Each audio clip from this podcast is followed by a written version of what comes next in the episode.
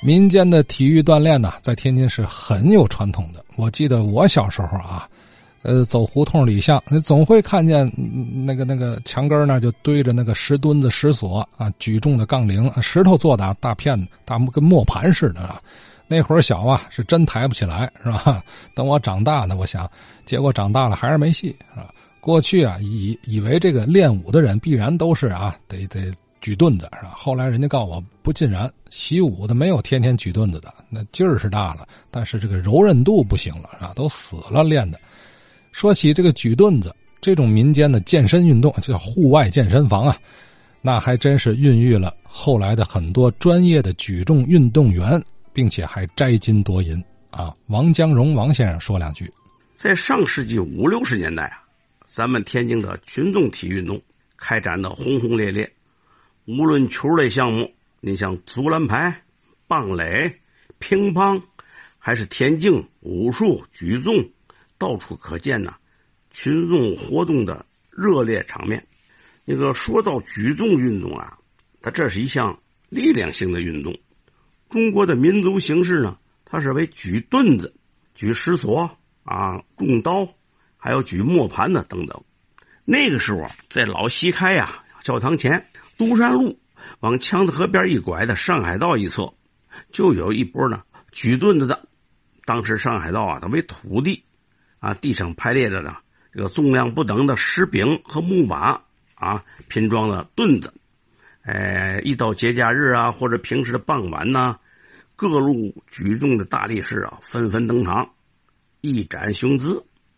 再就是南市东兴大街南头啊，哎，简称八站。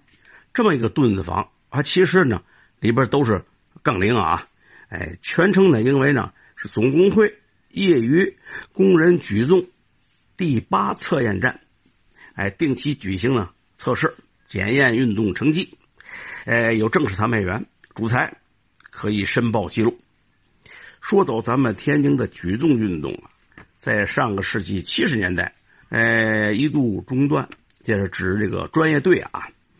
再以后呢，在新华路体育场成立了天津市重竞技运动协会，主要有举重、摔跤、武术等运动项目，啊，为业训性质啊。但是为日后呢重建这个天津举重队呢，也打下了一个良好的基础。说到这个天津这个举重啊，哎，有几位老运动员呢，应该值得回忆。哎，其中呢有一位已故的运动健将赵庆奎，这是从咱们天津啊走出去的举重名将。一九五五年呢入选国家队，在一九五八年的莫斯科杯举重赛上获轻量级亚军。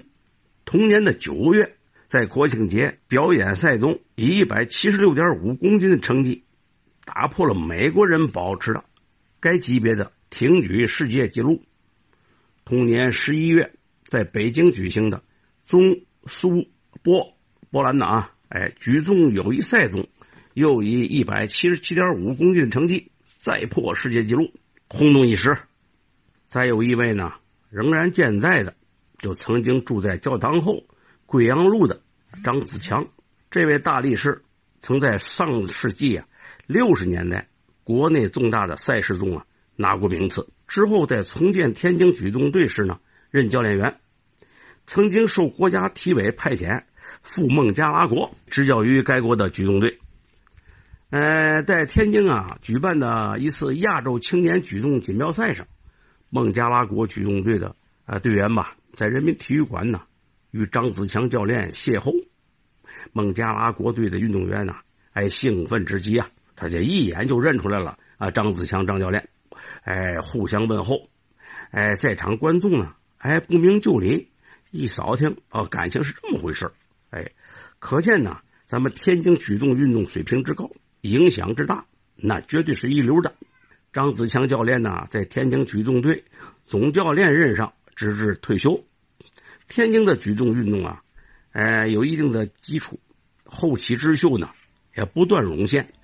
你像吕小军呐等，在奥运会、全运会上屡破世界纪录。好啊，王江荣王先生最后说，这位张子强大力士。啊，张教练，举重界运举重运动界的这个老教练啊，就是前几天呢，那位给我们聊贵阳路、聊老京剧、聊这个赵美英的那位张子勋先生的兄弟啊，并且张子强先生呢也听咱节目，所以啊，您看了吗？这既然都提到您了，对吧？如果张教练愿意啊，不妨给我们讲讲怎么走上专业从事举重这条运动路的啊？儿时是不是像王先生刚说的，哎，在贵阳路这个教堂后那儿哎练盾子开启是吧？您看这个兄弟二人完全不同的兴趣爱好，一位喜欢动，一位喜欢静。那张子勋先生呢，就好听个戏啊，鼓捣鼓捣老手表啊，啊，这都得坐住了啊。那个举盾子的手玩不了手表，对吧？一着急一使劲，噗，表盘碎了。